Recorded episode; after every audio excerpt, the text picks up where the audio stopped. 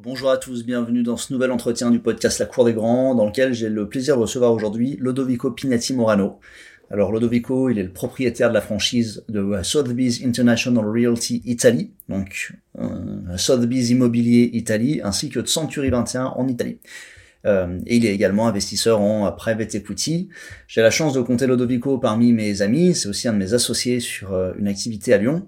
Et j'avais hâte de l'interviewer sur le podcast pour qu'il puisse euh, nous partager toute sa sagesse et son expérience du business parce que ben, il en a accumulé au fil des années. Croyez-moi, ben, ça vaut vraiment le détour de l'écouter. Vous pouvez retrouver la présentation de Lodovico et de ses activités, de son parcours, ainsi qu'un résumé et le teaser de cet entretien dans l'épisode liminaire qui est sorti il y a quelques jours. Comme d'habitude, si à l'issue de l'écoute, vous avez apprécié l'échange, les informations, les conseils qui ont pu en ressortir, n'hésitez pas à vous abonner au podcast, à mettre un petit commentaire, une bonne note, 5 étoiles sur Apple Podcast, sur Spotify, Deezer, etc. afin de m'encourager. Place à l'intro et place à l'entretien avec Lodovico. Bonne écoute.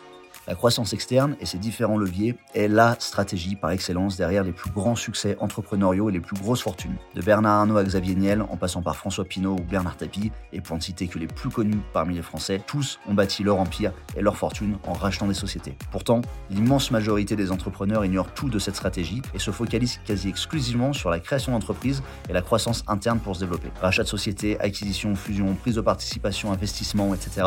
Ce podcast vise à comprendre, démystifier et rendre ces stratégies accessibles aux chefs d'entreprise ambitieux et visionnaires afin de développer significativement leur activité, leur patrimoine et leur richesse pour rentrer à leur tour dans la cour des grands. Salut Lodovico. Bonjour Béranger. Ça me fait vraiment plaisir de te recevoir ici. Ben, c'est mon plaisir aussi. Alors, on est euh, dans mes bureaux. Je change un peu de, lieu d'enregistrement à chaque fois en fonction de la, disponibilité des invités. J'ai pas encore mon studio attitré, mais on, on sait jamais. Mais ça viendra. En tout cas, très très content de te recevoir. Euh, on va parler de, de, ton parcours, de tes sociétés, de Sotheby's, de Century 21, de tes investissements. Aujourd'hui, donc, tu es le, le, managing partner de, de Sotheby's International Realty Italy, euh, donc qui est euh, en quelques mots, une, une, on va dire, de, de l'immobilier de luxe, euh, de, la, de, la, transaction immobilière pour euh, des biens très, je préfère dire, ouais, je préfère dire haut de gamme, voilà. Ok, haut de gamme. Plutôt que luxe. Et euh, tu euh, et toi tu es le, le propriétaire alors avec euh, ton frère qui t'est associé des, de, de l'ensemble des bureaux en, en Italie. C'est toi qui es le master franchiser en, en, Italie. Donc on reviendra un petit peu après sur le principe de, la, de la, franchise que c'est une franchise. Est-ce que tu peux nous, nous dire en, en, quelques en quelques mots, en quelques chiffres clés un petit peu aujourd'hui ce qu'est Sotheby's? Alors, ben moi, je peux partir déjà du début. Euh, on a eu cette opportunité qu'on a travaillé avec mon frère en 2011. Euh, on savait que les Américains qui possèdent la marque Sotheby's International Realty cherchaient à ouvrir depuis plusieurs années sur Milan et ils trouvaient personne. Et vu mon passé euh, dans l'investment banking à Londres, j'avais déjà été en contact avec la marque et je trouvais qu'elle était assez exceptionnelle. Et donc, on s'est mis avec mon frère et avec un autre associé, Lorenzo Mercolini, à travailler sur un business plan euh, pour ouvrir le bureau de Milan. Euh, en janvier 2012, euh, on ouvre le bureau de Milan, et on était six en tout.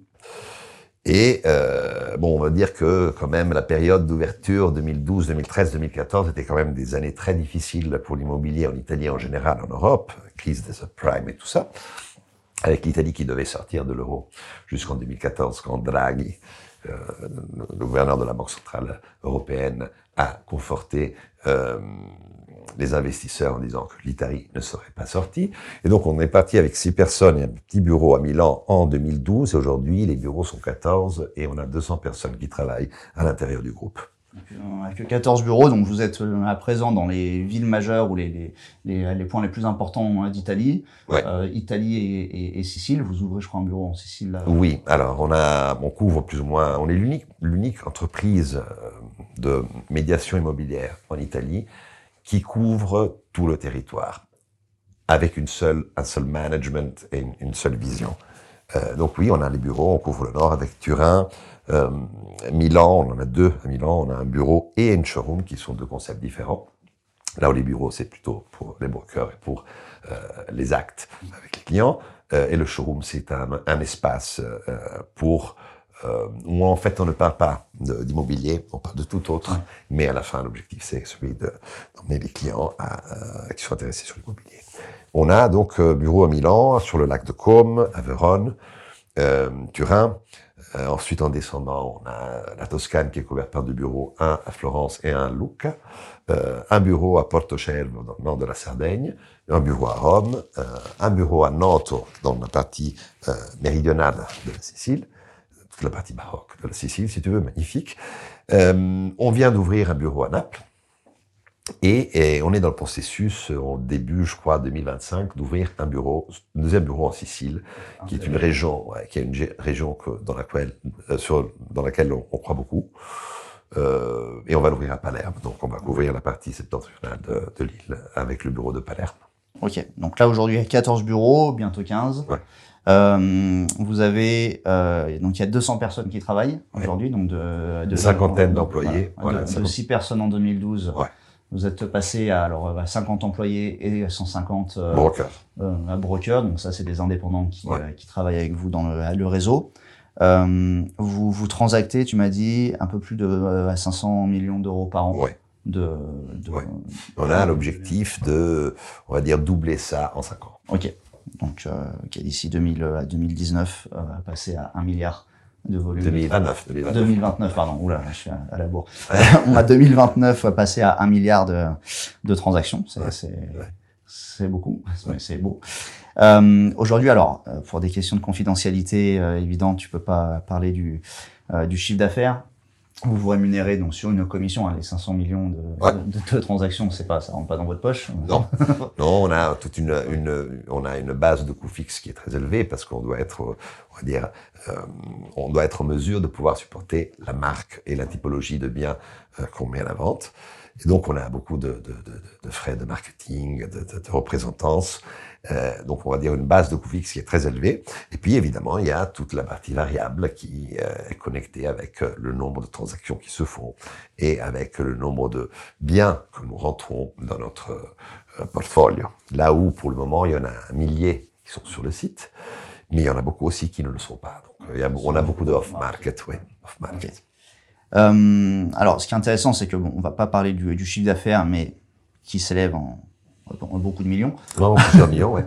euh, vous avez une croissance qui est intéressante, c'est que depuis 2012, vous avez eu une croissance à, à, à minima deux chiffres, ou voire trois chiffres. C'est-à-dire que jusqu'en 2019, 2020, elle était à plus, plutôt à trois chiffres. Okay.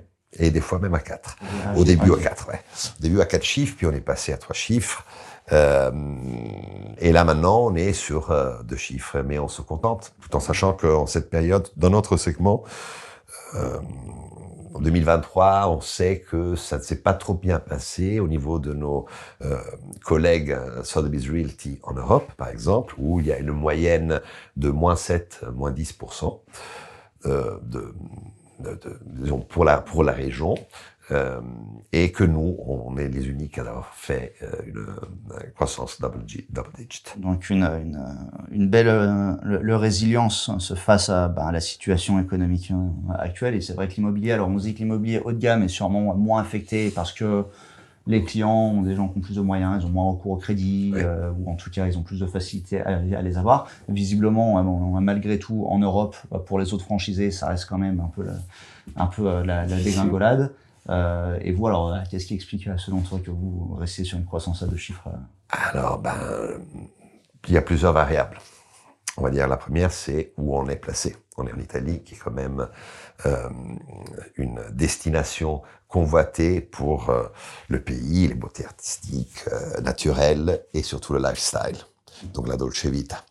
Euh, mais je dois te dire, pour, pour, pour retourner un peu en arrière, que par rapport à notre compétition, disons que on, on parle plutôt de collègues en Italie parce qu'on pense d'être dans le leadership et qu'à notre niveau, il n'y a, vraiment pas d'autres boîtes. Et ben, ils ont des difficultés. Donc, par rapport à nos collègues qui, qui aimeraient euh, travailler dans ce segment, qui est le segment haut de gamme, euh, par rapport à nos collègues en Italie, voilà, on, est, on fait de la croissance et eux pas trop. En ce eux pas trop. Alors autre, autre fait intéressant hein, pour alors pour donner un peu la, la, la, dimension et une idée de la boîte, même si on peut pas révéler les chiffres. Euh, Aujourd'hui, donc euh, après 12 euh, non, oui après 12 ans, c'est ça d'activité. 2012, vous avez ouais. lancé en 2012. Euh, donc croissance à 4, 3 de chiffres, même dans des périodes compliquées. Et surtout aujourd'hui, vous avez Euh, vous avez à zéro dette, vous êtes complètement désendetté, Absolument. vous avez tout remboursé. Donc euh, voilà, vous avez euh, des, des capitaux euh, propres importants derrière puisqu'ils ne sont pas impactés par des charges Ouais. financières. Euh, et, euh, et, et surtout, vous avez une euh, rentabilité, une une marge qui est À deux chiffres. qui a Ouais. deux chiffres aussi. euh, voilà, donc c'est bottom line de deux chiffres. voilà. Donc c'est quelque chose qui est assez rare, surtout dans ce dans cette dans cette industrie-là. Et euh, bah, ce qui fait de vous quand même une boîte très solide, Mm. avec une forte valorisation. Ouais. Du coup, je, alors tu m'avais euh, confié que euh, il y avait eu peut-être des quelques touches pour des des rachats éventuels Ouais. ou je sais pas, mais euh, Ouais. Et pour le moment, ça ne nous intéresse pas parce qu'on croit qu'on peut grandir euh, encore organiquement et, pas seulement. Euh, Parce qu'après, on va parler d'autre chose parce qu'on a un peu le groupe a décidé d'investir et d'élargir euh, euh, son champ d'action. Euh, mais effectivement, on a eu des touches déjà depuis euh, en 2015, 2016. On nous a demandé de rentrer dans le capital de nous, coter sur les marchés secondaires euh, actionnaires. Et ça nous intéresse pas pour le moment parce que notre force, effectivement, c'est la vision euh, du management, l'équipe qui soutient euh, les décisions stratégiques euh, du management, qui sont celles de mon frère et moi. Et euh, on, on a une, une euh, culture corporate, si tu veux, qui est très éthique, très professionnelle et très juste. Donc, euh, on n'est pas encore la grosse, grosse boîte. On a évidemment envie de devenir encore plus, mais on essaie de donner une dimension euh, familiale euh, de la gestion. Et euh, c'est pour ça aussi qu'on arrive à atteindre ces résultats. Donc, je disais, le, lieu où on, travaille, l'Italie, qui est attractif. La marque, bien évidemment, est très importante parce qu'on est soutenu par tous nos collègues Sotheby's Realty dans le monde qui nous envoient plein de clients. Et euh, c'est des gens en fait qui font la boîte. Nous on vend des services, donc oui, on a tous les systèmes, tous les process, tout, tout, tout, tout ce qui est marketing qui est euh, au top. Mais le plus important, enfin, c'est les gens qui travaillent, parce que c'est ça, c'est une, surtout qu'on est dans un, dans un secteur où la décision d'achat se fait émotivement, émotionnellement. Euh, donc il faut qu'il y ait une, une c'est très important qu'il y ait de l'empathie euh, et euh, en même temps un peu d'ego euh, de la part de nos de nos brokers. Et donc on a maintenant 150 personnes qui travaillent dans le brokerage. Et je dois dire que c'est pas facile de trouver des gens euh, qui, qui embrassent euh, totalement la culture corporate et la vision que nous avons, parce que c'est difficile. C'est difficile de trouver des gens comme ça. Donc, il y a un gros sujet, je pense, euh, ce formation. On y reviendra dra après. Là, juste pour terminer sur la, la présentation de la boîte. Donc, tu nous as dit 2029 objectif 1 milliard euh, Ouais. d'euros de volume de transactions et un objectif de chiffre d'affaires aussi Qui dépasse les 50. qui dépasse les 50 millions. Donc, euh, donc voilà, comme ça au moins on se rend compte un peu de l'ordre de grandeur. Voilà, c'est une fourchette, Voilà, on ne dit une- pas avec précision fourchette. parce que voilà. Ouais. Ouais. Il y a des il y a des enjeux de confidentialité.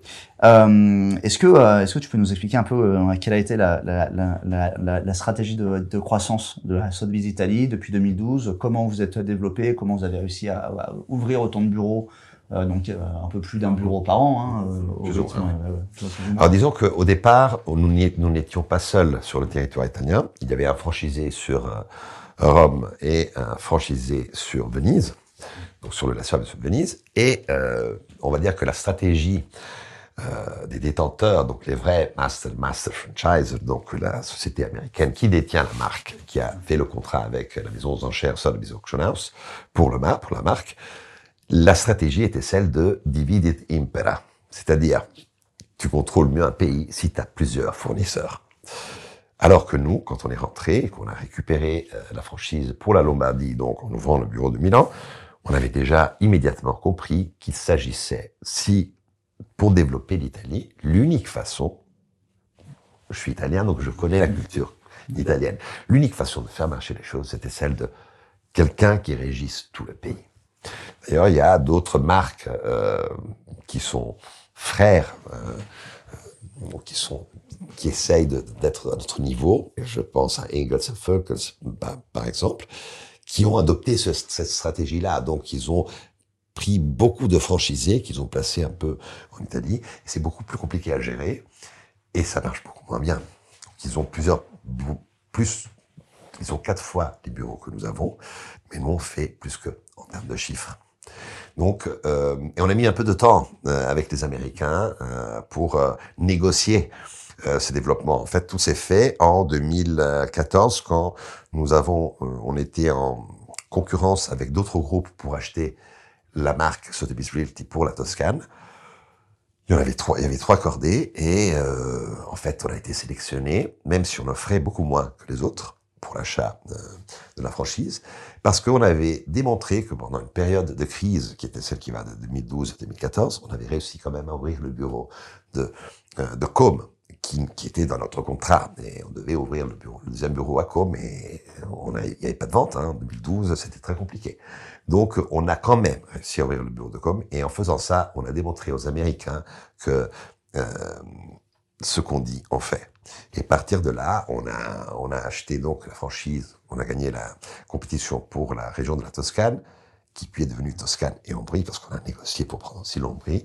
Et à partir de là, le franchisé qui était à Rome a un peu baissé les bras, parce que tout se jouait là. Pour avoir l'Italie, il fallait avoir la Toscane, qui est quand même une région très importante et très convoitée par euh, les investisseurs étrangers.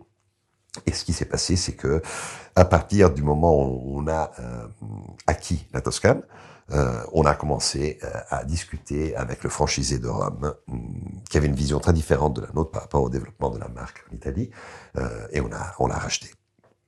Ah, D'accord, donc ça, ça a été, ça a été notre okay. première acquisition, okay, tout en sachant que c'est très difficile euh, d'acquérir des boîtes dans le milieu de, du, du, real estate, de la médiation immobilière, au moins en Italie, qui est le, le, le marché que je connais parce que tout est connecté avec la personne. Donc, quand tu achètes une boîte, en fait, euh, où tu trouves absolument, absolument. Donc, euh, il, il, il, y a hum, où tu arrives à englober la personne dans le dans le team existant, ou bien tu achètes euh, une boîte et c'est une boîte vide, toutes les connaissances, la connaissance du marché local, elle est dans la personne, dans les personnes qui travaillent. C'est pour ça que je disais l'humain dans notre dans notre dans notre segment est, est, est primordial. Okay.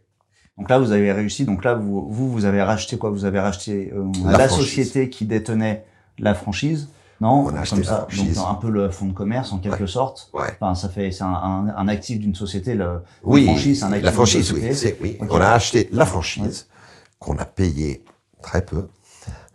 Euh, et puis on a ouvert le bureau de Rome. Et à partir de là, c'était euh, boule de neige, fait boule de neige. Donc les Américains sont venus vers nous et nous ont dit bon, d'accord, mm. on a compris, vous arrivez à développer le pays, on vous donne le reste. Et donc en 2015, on a acheté le reste. Donc, pour euh, bien bien comprendre, euh, la franchise, euh, quand on, on a une franchise, donc par exemple le bureau de Rome, il, il avait une franchise, il vous l'a revendue.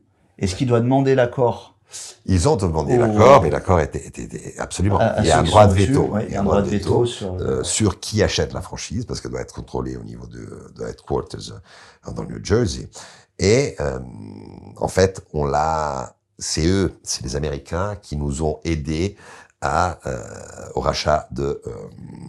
Nous, en fait, on a on a très peu payé la franchise parce qu'on a demandé de l'aide, on a dit écoutez, nous on est là, euh, Rome ne marche pas, euh, on a besoin de continuer dans le développement de la marque en Italie, et ils se sont activés, et puis on a, on a fait la transaction. Donc on a racheté les, la franchise, donc le contrat entre les Américains et le, le franchisé de Rome a été vendu à nous, et puis on a on a, on a changé les dates pour les faire associer à notre franchise existante. Donc on a une franchise jusqu'en 2052. D'accord. Donc on a assez de temps encore pour développer. Un, petit peu de temps. Ouais. Ok. Et donc là, quand vous avez racheté la franchise, quand tu dis on a demandé de l'aide aux Américains, donc à la maison mère, c'était une aide euh, financière Ça a été en fait une partie, une aide financière euh, qui, qui, qui s'est transposée en euh, une euh, réduction des royalties qu'on leur devait ouais. ou qu'on devait leur attribuer. Donc en fait, on a très peu payé. Une réduction temporaire avec un, un, un rattrapage. Rattrapage des années, donc les, on les a remis. Voilà, un décalage, voilà. Un, décalage. Et, et, on a eu une réduction de royalties qui, okay.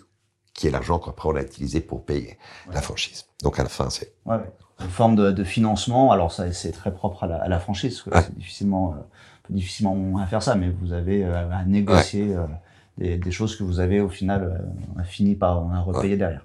Ok, donc vous avez racheté le bureau de Rome. Et après, les autres bureaux, vous les avez ouverts euh... 2015, on prend la franchise sur toute l'Italie. Ok. Et à partir de ce moment-là, on devait ouvrir, par rapport à notre franchise euh, Italie, euh, le contrat euh, qu'on a signé en 2015, on devrait ouvrir, on devait ouvrir 8 bureaux. Et à la fin, on en est déjà à 14. Donc au minimum, on devait ouvrir, on avait, indi, euh, on avait trouvé, localisé comme ouverture des, des, des marchés différents qu'on a mis sous contrat. Et puis en fait, on en a ouvert plus parce que la marque marche très bien.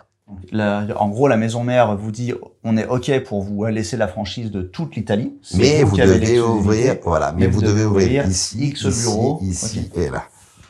D'accord. Et ça, on a, on a vraiment- doublé, plus ou moins doublé ce qu'ils ce qu'ils demandaient. Donc ça aussi, pour eux, c'est et on les surprend beaucoup parce qu'on est vraiment, il y a beaucoup de marchés différents locaux, locaux, locaux, ouais, locaux. Excusez-moi, Excuse, pardon my French, je suis pas, mais et il y a, voilà, on a identifié, par exemple, Sicile, on n'aurait jamais dû ouvrir en Sicile. Par contre, on a trouvé que c'était important d'ouvrir, qu'il y avait une, une, une, une évolution très positive du marché en Sicile, et tellement positive qu'on en ouvre un deuxième. Et donc, euh, le process d'ouverture d'un nouveau bureau, il se passe euh, comment? Vous, vous trouvez une personne, vous lui dites, toi, tu vas te mettre là, euh, on prend un, petit- un petit local et tu commences à développer. Alors, je, vais, je peux te donner deux exemples.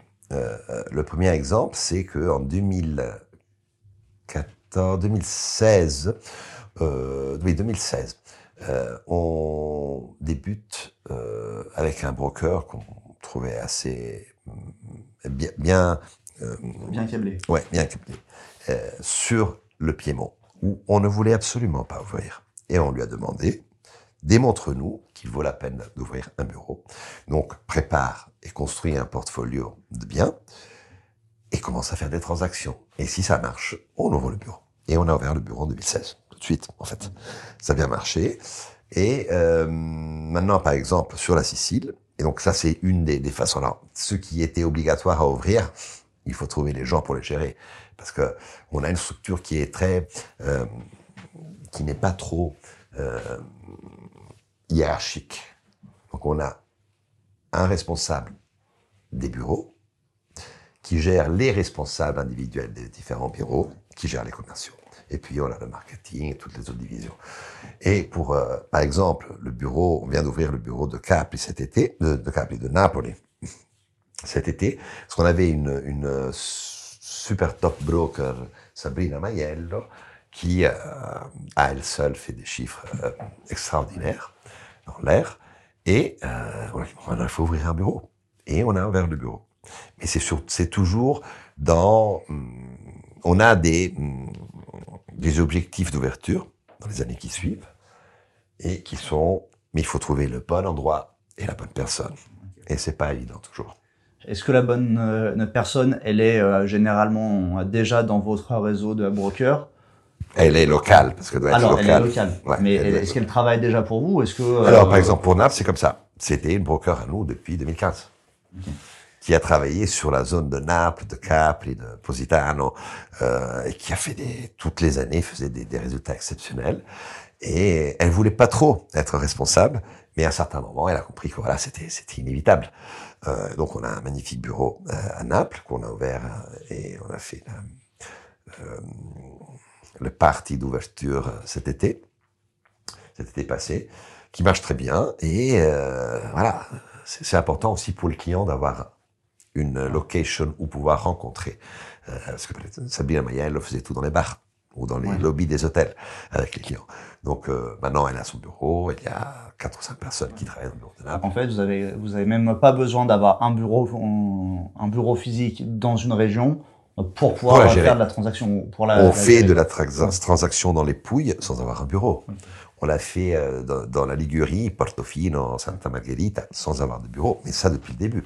Mais alors, du coup, qu'est-ce quel est le, le, le, le critère qui vous dit bon bah là maintenant, il faut qu'on ouvre un, un bureau. Et est-ce que le fait d'ouvrir un bureau euh, va changer vraiment le, le, le, euh, la rentabilité du secteur ou en tout cas le, Alors, on a une approche, on a une approche conservative par rapport à ça. Parce qu'une fois que tu ouvres le bureau, si tu loupes l'ouverture du bureau, le problème c'est que la marque est là et que les gens le voient.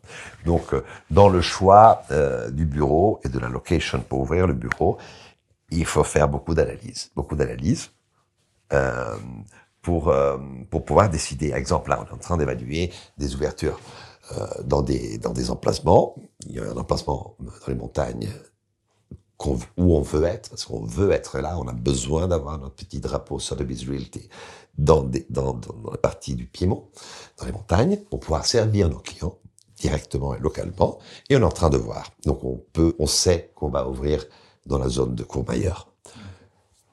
Pour la Ligurie, par exemple, on sait qu'on doit ouvrir ou à Portofino ou à Santa Margherita, qui sont les deux endroits, euh, les deux locations plus, plus convoitées. Euh, voilà. Euh, et, et, et, on voit d'autres locations, toujours en Ligurie. Mais il y en a par exemple, on a vu une maintenant sur Alassio, et Alassio est une localité attractive certainement, mais pas au niveau de ta marque. Donc il faut être, il faut, il faut avoir beaucoup de, d'analyse avant de choisir. Euh, bon, la location, c'est facile parce que tu sais, tu dois être à Portofino. C'est un peu comme Capri. Mais on préfère ne pas ouvrir à Capri, mais ouvrir à Naples. Parce que il faut aussi comprendre le, au niveau de la, euh, comment fonctionne au niveau culturel les Italiens. Donc ça, voilà, ça c'est une, une des, des, des, spécificités aussi, c'est que il y a, c'est ce que tu m'expliquais euh, une fois, c'est qu'il y a une il y a la, le fonctionnement culturel des, on a des salariés, du travail, euh, qui est assez particulier en Italie. Il faut le prendre en compte et euh, il faut un peu l'adapter dans son management et euh, absolument. Et, en considérant qu'il y a même des, des, des, marchés qui marchent, des, des, marchés locaux qui sont différents dans leur structure. Ça marche pas à Milan de la même façon que ça marche en Toscane. Et donc c'est très difficile quand tu grandis au niveau de la boîte d'essayer de standardiser parce qu'à un certain moment tu peux pas avoir mille exceptions. Donc, il y a beaucoup de travail derrière euh, du management pour essayer de faire en sorte que les process euh, soient implémentés correctement. Et tu dois tenir compte de tout. Donc, en parlant de, de, de, structuration justement et de process, vous, comment est-ce que vous fonctionnez euh, Donc, il y a des bureaux dans, dans différentes régions de l'Italie. Euh, vous, vous êtes le, la, maison, enfin, la, la maison mère. Je Headquarters. Les, les, les, les, quartiers généraux, sont, sont, entre Milan et Rome. Milan et Rome. Et euh, quels sont les outils que vous mettez à la disposition des différents bureaux? Comment vous centralisez un petit peu les process, les opérations? C'est simple, on a une structure très linéaire et pas très touffue au niveau du management. Donc je dis, il y a les il y a, il y a différentes divisions. La division commerciale, résidentielle, qui est gérée par euh, notre PDG, qui est Diletta Giorgo. Donc, sache que dans notre dans notre boîte, on a plus ou moins 90% de hum, femmes qui travaillent sur la force euh, de travail. Euh, donc Diletta, euh, qui est notre bras droit, moi et mon frère, elle gère tous les chefs, les responsables de bureaux commerciaux des différents bureaux. Puis il y a la partie marketing, qui est gérée par Laura Benaglia, notre euh, exceptionnel CMO. Et euh, nous avons hum, des opérations d'administration avec d'autres personnes qui gèrent tout le reste. Mais c'est simple. Il y a Diletta qui gère les commerciaux qui sont gérés par les chefs de bureau, et tout remonte. Donc elle gère 12 personnes ou 14 personnes pour les bureaux, euh, qui gèrent les autres. Donc c'est un peu à pyramide, mais c'est très restreint parce qu'il n'y a pas trop de niveaux. Et puis, euh, et puis tout se, tout se, tout se fonctionne comme ça. Euh, sans sachant que les instruments qu'on leur donne, outre la marque, le, qu'on appelle ça? le, le, CRM ou le voilà le CRM le CRM est très important très important. Et euh, on a euh, on a une personne qu'on a embauchée l'année dernière qui euh, il y a même deux ans maintenant euh, qui s'appelle Riccardo Riccardo Cornacchia qui est la personne qui a son rôle c'est Head of Implementation Process c'est la personne qui va d'un bureau à l'autre pour faire pour être sûr qu'avec le training tout le monde utilise les instruments de la manière correcte. C'est on introduit beaucoup de nouveautés maintenant avec euh, euh, l'intelligence artificielle aussi intégrée dans notre CRM. Euh, ça nous permet de faire énormément de choses, mais euh, tu as à gérer, tu, tu, dois faire passer le message à des personnes qui peut-être ne sont pas trop accoutumées avec la, technologie. Parce que nous, on a des, des super brokers qui ont, voilà, qui sont expérimentés, on va dire, donc qui ont un certain âge, et c'est très difficile de faire passer. Donc on a cette personne qui travaille et qui va d'un bureau à l'autre, et qui fait des trainings, qui explique, qui aide. Euh, et ça, c'est très bien vu par, euh, euh par nos agents, tout en sachant que le CRM nous a prouvé que la bonne utilisation de CRM augmente la productivité au moins de 20%, ce qui est énorme pour un broker. Donc vous, vous avez développé votre propre, propre CRM. Ouais. On, a utilisé un CRM américain. Euh, et en fait, pendant deux ans, une équipe de Italy Sotheby's Realty avec euh, Sotheby's Realty de la Grèce ont travaillé euh, ensemble pour construire un module pour le real estate qui est utilisé maintenant. Euh, on a fait adopter ce CRM qu'on a aidé à construire. On l'a fait adopter à tout le groupe Anywhere. Donc, Coldwell Banker, C21, tout le monde maintenant utilise ce CRM-là, propre à nous. Et euh, c'est un outil extraordinaire.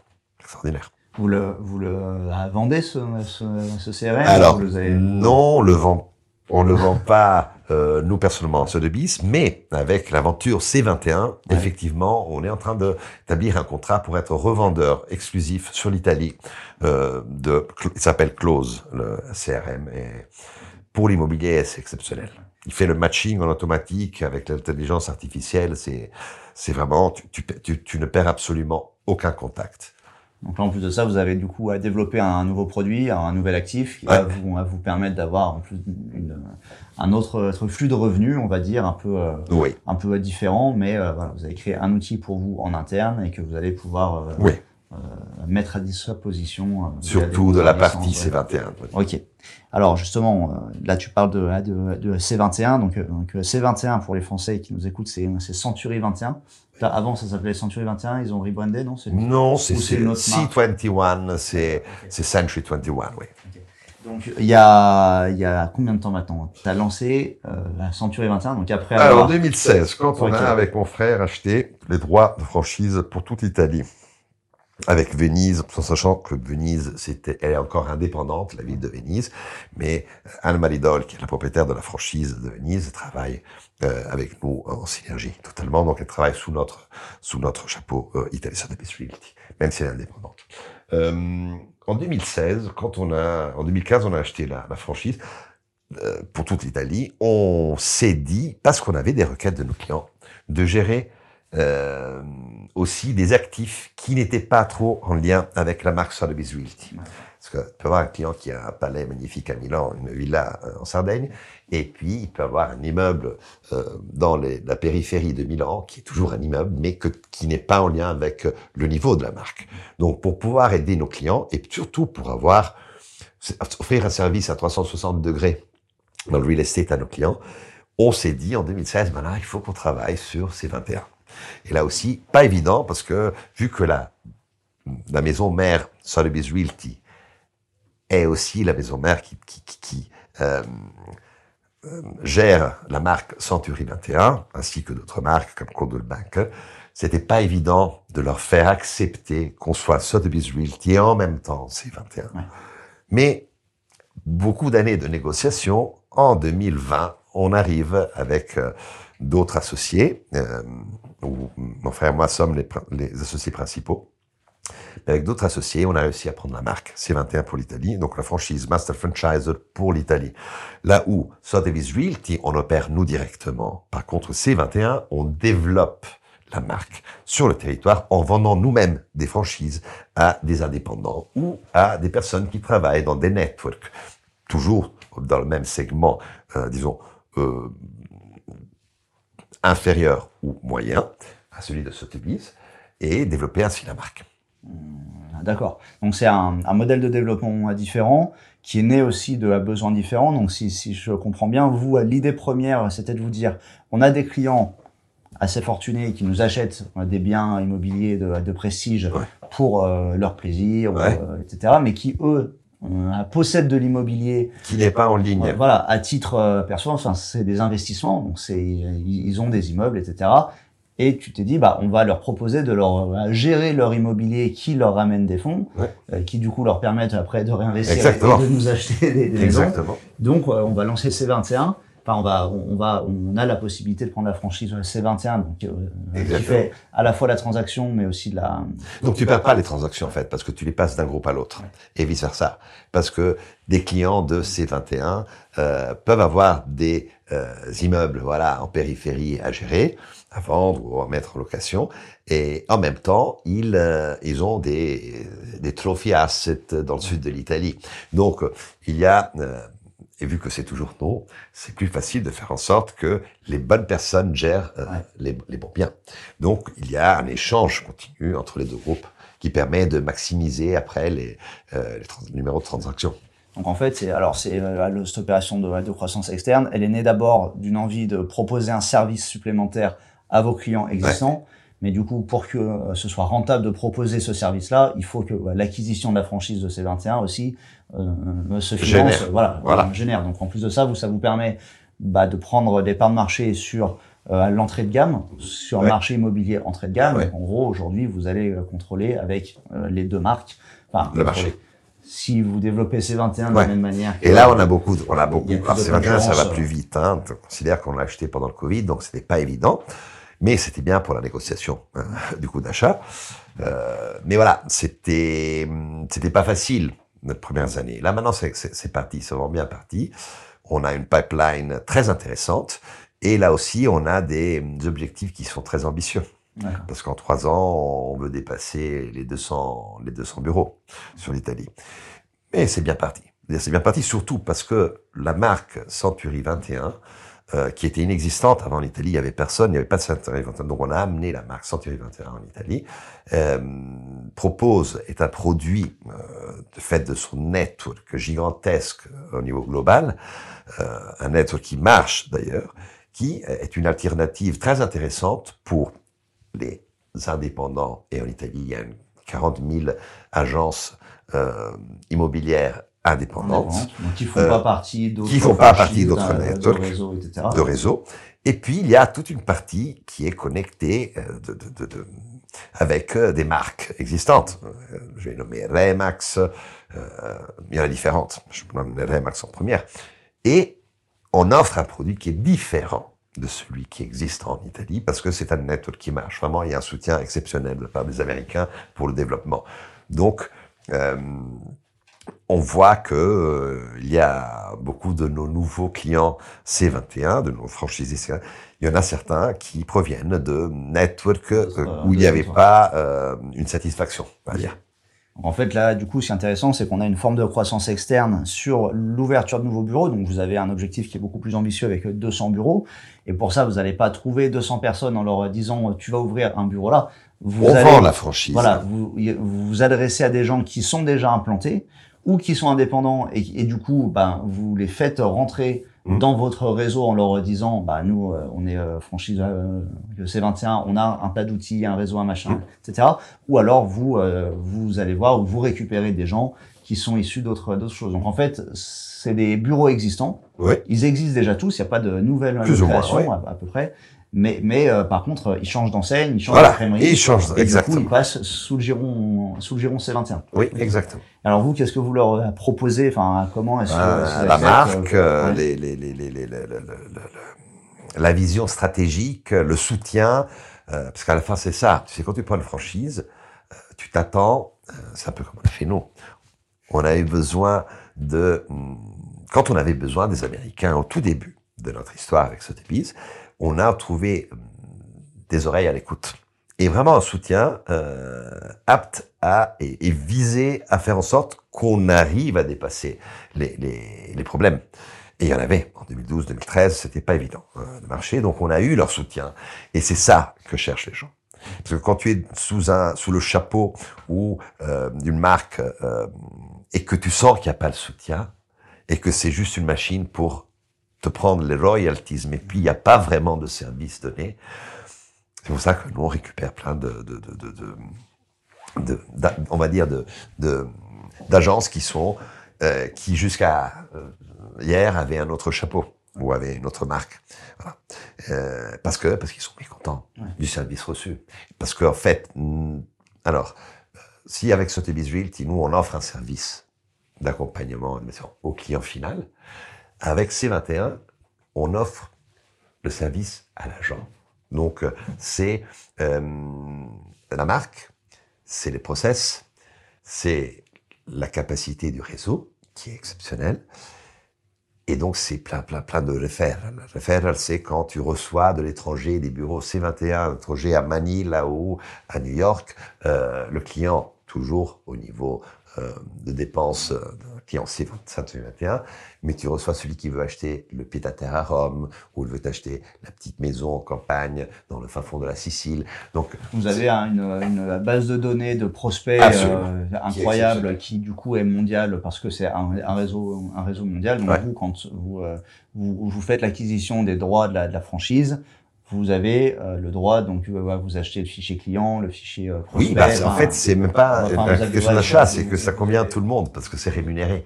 Donc, vous quand l'accès à ça. Oui, absolument, absolument. Donc euh, tous les bureaux Century 21 dans le monde savent que nous existons et que si un de leurs clients a besoin d'acheter ou de vendre en Italie, eh ben, il passe par nous. Et alors, est-ce que vous, est-ce que vous faites aussi du coup du démarchage plus local, euh, sans forcément passer par le, Si, et puis, il y a tout euh, le- un, un évidemment. développement un peu plus euh, traditionnel. euh, Bah, absolument, sur, mais ça absolument, ça fait partie de- ouais. du, du- du travail de- du franchisé. Nous, on leur donne le soutien, on leur donne l'accès à, au network, on leur donne l'accès aux instruments. Et les instruments, c'est le CRM, c'est la possibilité de médiation du crédit. Donc, on, nous faisons au niveau corporate C21 Italie des accords avec et des partenariats avec euh, euh, des, banques, par exemple, des assurances. Et ça aussi, c'est, on arrive à négocier des avantages pour nos, pour nos, et c'est ce dont ils ont besoin. Oui, c'est la force d'un, d'un réseau de dire, bah voilà, vu Ouais. que je fais partie de ça, les banques seront plus favorables pour euh, me, euh, à me financer l'achat d'un, bureau. euh, Ou à financer, à financer les clients qui veulent Financer. utiliser Century 21 pour acheter une maison.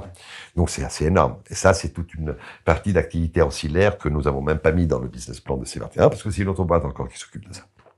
Avec le training, avec euh, le, crédit, euh, les assurances, le CRM, tout ça est euh, offert à nos euh, à nos clients qui sont les franchisants, donc les personnes qui achètent la franchise C21 en Italie.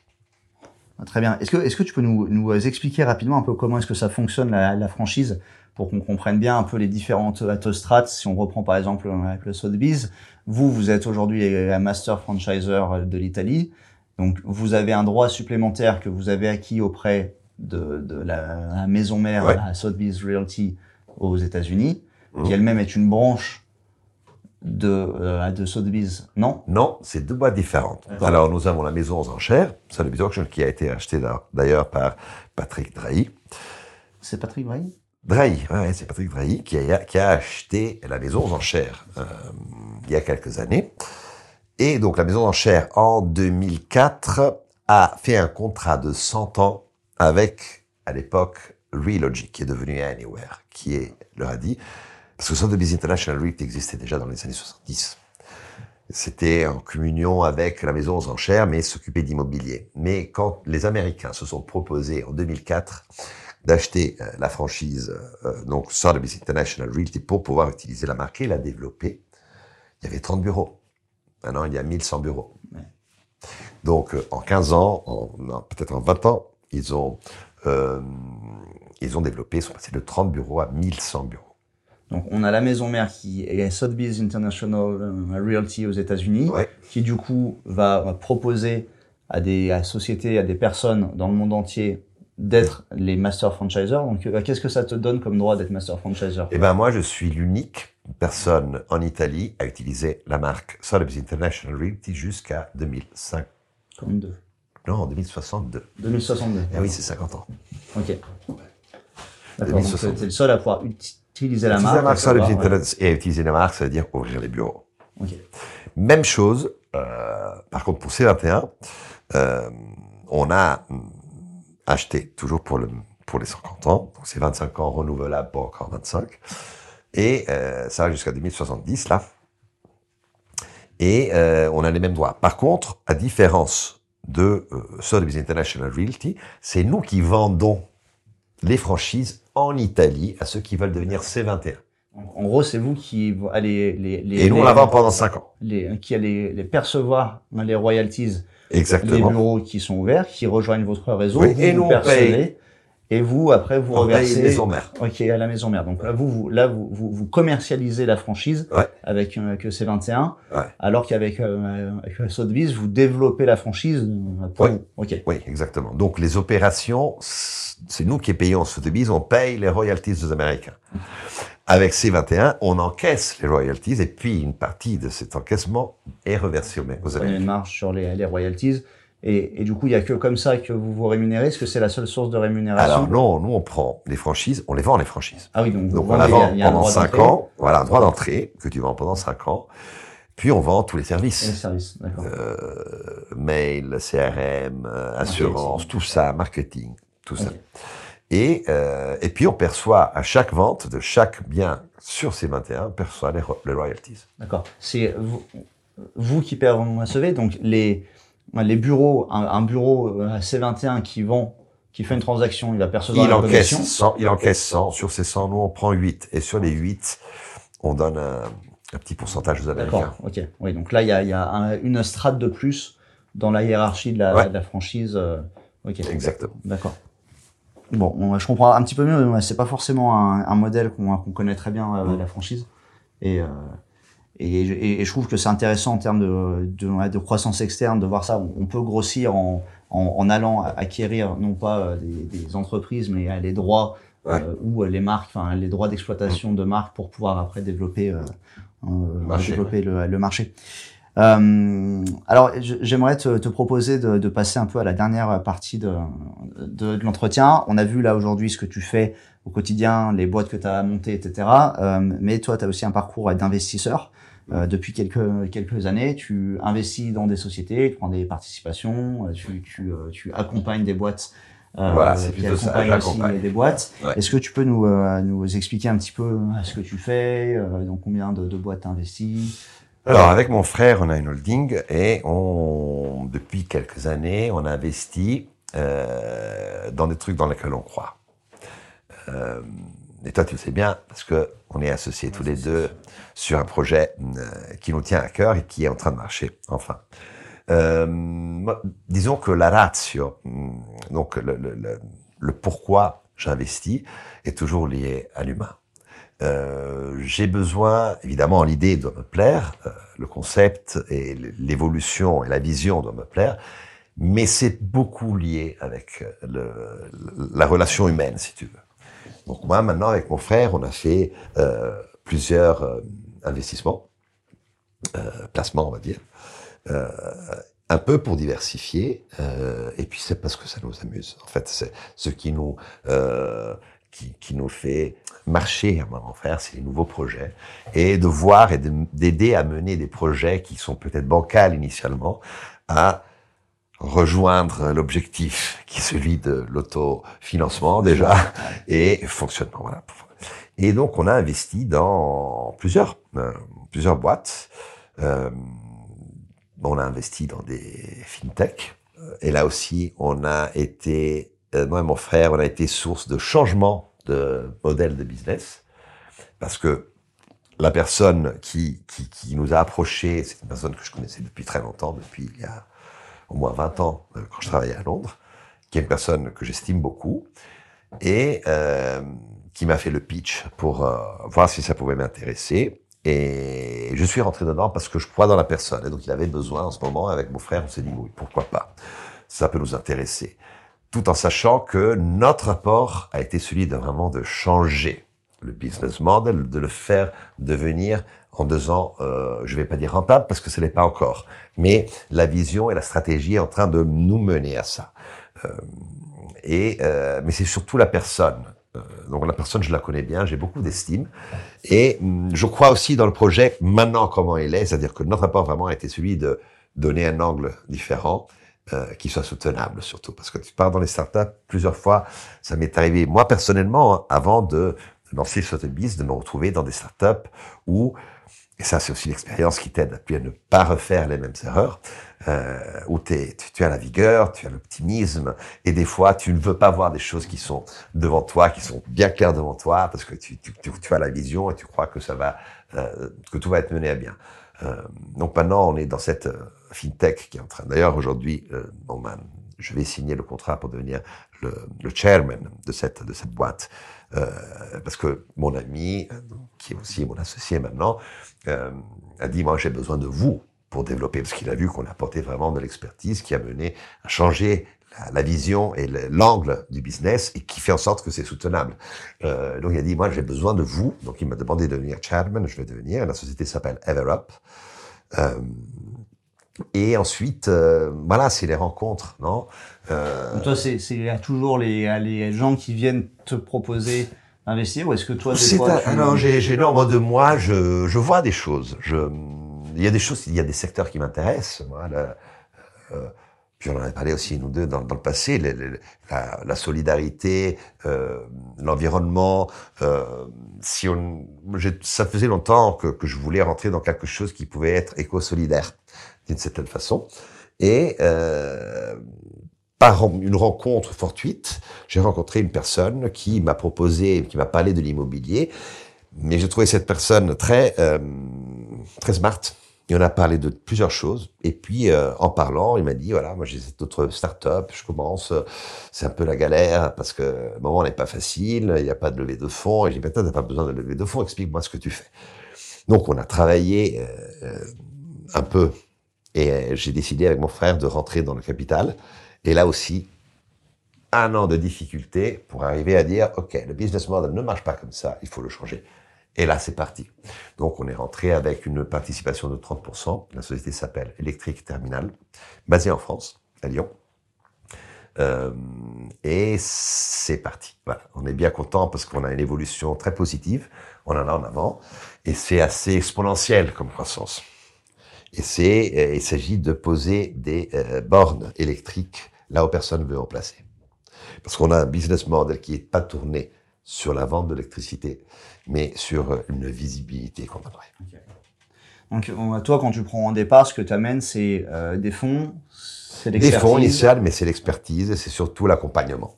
Tu fais, tu fais jamais d'opération où tu es juste investisseur dormant et Si, j'en ai fait. Oui, on en fait aussi. On en fait aussi dans, des secteurs où on, on, croit. Euh, par exemple, on est des investisseurs. Mais euh, alors, on est rentré dans une euh, boîte, dans un crowdfunding sur une boîte qui fait de la viande végétarienne. D'accord. En UK, en Grande-Bretagne, et maintenant ils sont en train de se développer aussi en Hollande.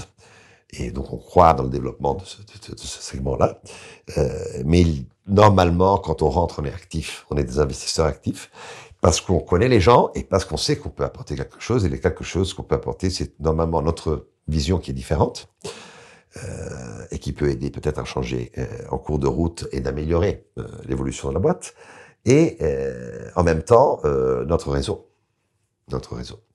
Donc maintenant, avec mon frère, on est entré dans une dans une un fonds d'investissement qui investit en deep tech. Mmh. Euh, et notre apport par rapport à nos associés, nous on est tout petit dedans. Mais on est dedans parce qu'on nous veut dedans aussi, euh, parce qu'on amène notre réseau. On est avec associé avec le CDP, c'est le c'est le c'est l'État italien et un fonds européen d'investissement. Et nous, qui sommes tout petits dedans, mais on apporte nos idées, on apporte, euh, voilà, ça nous, ça nous, je pense que ça aussi c'est quelque chose qui va se développer. C'est un peu plus au long terme, hein, la deep tech, mais c'est très intéressant, très intéressant. D'accord, donc tu, tu, tu, diversifies vraiment, c'est voilà, c'est des, des petites participations private equity. Est-ce que toi tu as une vision plutôt euh, à long terme sur ces investissements? Est-ce que ton but euh, c'est de faire des exits rapidement? Alors sur certains il y a des exits. Euh, qui sont dans ma tête, mais ne sont pas encore sur papier et ne sont pas encore visibles. Mais c'est évident que sur certains d'eux, il y a une exit. Euh, mais disons que mon, mon, mon, horizon temporel est au moins de 5 ans. Ouais. Au moins de 5 ans, c'est-à-dire moi je, je rentre pas pour sortir tout de suite. Et même ce débit, sinon j'aurais déjà fait, parce que j'ai eu des propositions. Mais ça m'intéresse pas. Ça m'intéresse de voir grandir euh, le tout. Là où l'argent n'est pas l'objectif, parce que ça n'a jamais été. Puis, tant mieux si ça marche, non? Euh, Mais euh, c'est, l'expérience humaine, c'est, surtout se dire, voilà, j'ai réussi à construire ça. Non, j'ai réussi à aider ou être une un petit engrenage dans le développement de quelque chose qui, voilà, qui après explose. Ouais, ouais. Est-ce que, alors toi, tu as, trois filles, Ouais. Euh, il y a aussi, j'imagine, une dimension euh, à transmission, patrimoniale dans, dans, dans, tout ce que tu fais. Est-ce que tu, tu structures déjà Est-ce que c'est des choses que tu as anticipées Oui, oui, oui, c'est déjà anticipé. C'est déjà anticipé, tout en sachant que euh, j'aime beaucoup ce que je fais. Donc, euh, je suis assez jeune, euh, je me vois pas à la retraite euh, trop, trop, vite, même si, voilà, j'ai déjà, comment dire, ralenti sur le l'activité. Euh, puis, voilà, moi, j'aimerais que mes filles soient heureuses. Donc, et mon rôle est celui d'essayer avec leur maman de les accompagner pour trouver leur voie. Si une des trois a envie de rentrer dans le, dans le groupe, bah, je serais ravi. Mais c'est pas, c'est pas obligé. Elles n'ont pas la, la, la, pression de se dire. oh non, non, pas du tout. Je veux qu'elles soient heureuses. Pas du tout. Je veux qu'elles soient heureuses. Donc, leur donner les instruments. Par contre, leur donner les instruments pour essayer de comprendre exactement ce qu'elles aiment faire. C'est ça mon rôle. Notre rôle à moi et Justine. D'accord. Bon. Bah, écoute, euh, j'ai une dernière question pour toi, à Lodovico. une petite question un peu un peu différente. Euh, je voulais savoir quel était euh, l'entrepreneur qui, qui t'inspirait euh, le plus S'il y avait une personne en particulier euh, dont tu admires le parcours, les, les faits d'armes Ouais, il y a Richard Branson sûrement, qui était le patron de Virgin, qui a une histoire assez incroyable. Et puis en ayant vécu 11 ans à Londres, voilà, j'étais beaucoup euh, affecté par l'évolution. Il a fait plein de choses. Puis j'ai travaillé, quand j'ai travaillé en investment banking, j'ai travaillé sur une de ces créatures qui était Virgin Active, qui était euh, les, voilà, les salles de sport. Et j'ai toujours trouvé un, un, monsieur très, très humain. Euh, Qu'est-ce que je lui demanderais? Euh, C'est une belle question. Qu'est-ce que je lui demanderais à Richard Branson? Comment il a fait très rapidement à gérer son temps mm. entre tout ce qu'il faisait et sa vie familiale, qui, qui je sens, même je, voilà, c'était très très important pour lui. Donc il prend son temps. Et voilà, lui demander exactement comment il a fait, s'il y a des, des petites astuces pour ne pas être submergé. La gestion du temps, c'est une question euh, pour toi Ouais, ouais.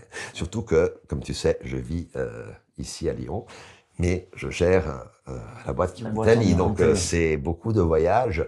Et mais de moins en moins avec le Covid, on va dire qu'avec les, les, le smart working et avec euh, euh les différentes apps, Zoom, Meet, Teams, voilà, ça devient facile. Voilà, t'as pas besoin d'être. Même si je trouve que c'est très important pour moi d'avoir le contact direct avec les gens, que ce soit la secrétaire, marketing manager ou le broker j'ai besoin de ce contact de temps en temps. Donc, je suis obligé d'y aller deux fois par mois au moins pour pouvoir être en contact. Sinon, voilà, il y a la technologie. D'accord. Bon, bah écoute, merci beaucoup Lodovico. Bah, merci à toi. Du temps que tu as pris. Merci pour la, la, réponse à toutes ces, à toutes ces questions, nous avoir expliqué un peu tout ce que tu fais. Je pense que c'est hyper intéressant. Euh, je mettrai les liens de, de Sotheby's, euh, ton profil LinkedIn, tout ce que tu veux dans la description du podcast. Et, euh, et, puis, et puis voilà. Et yes, yeah, super. Allez, merci, à toi. Merci, merci à toi. Merci à tout le monde.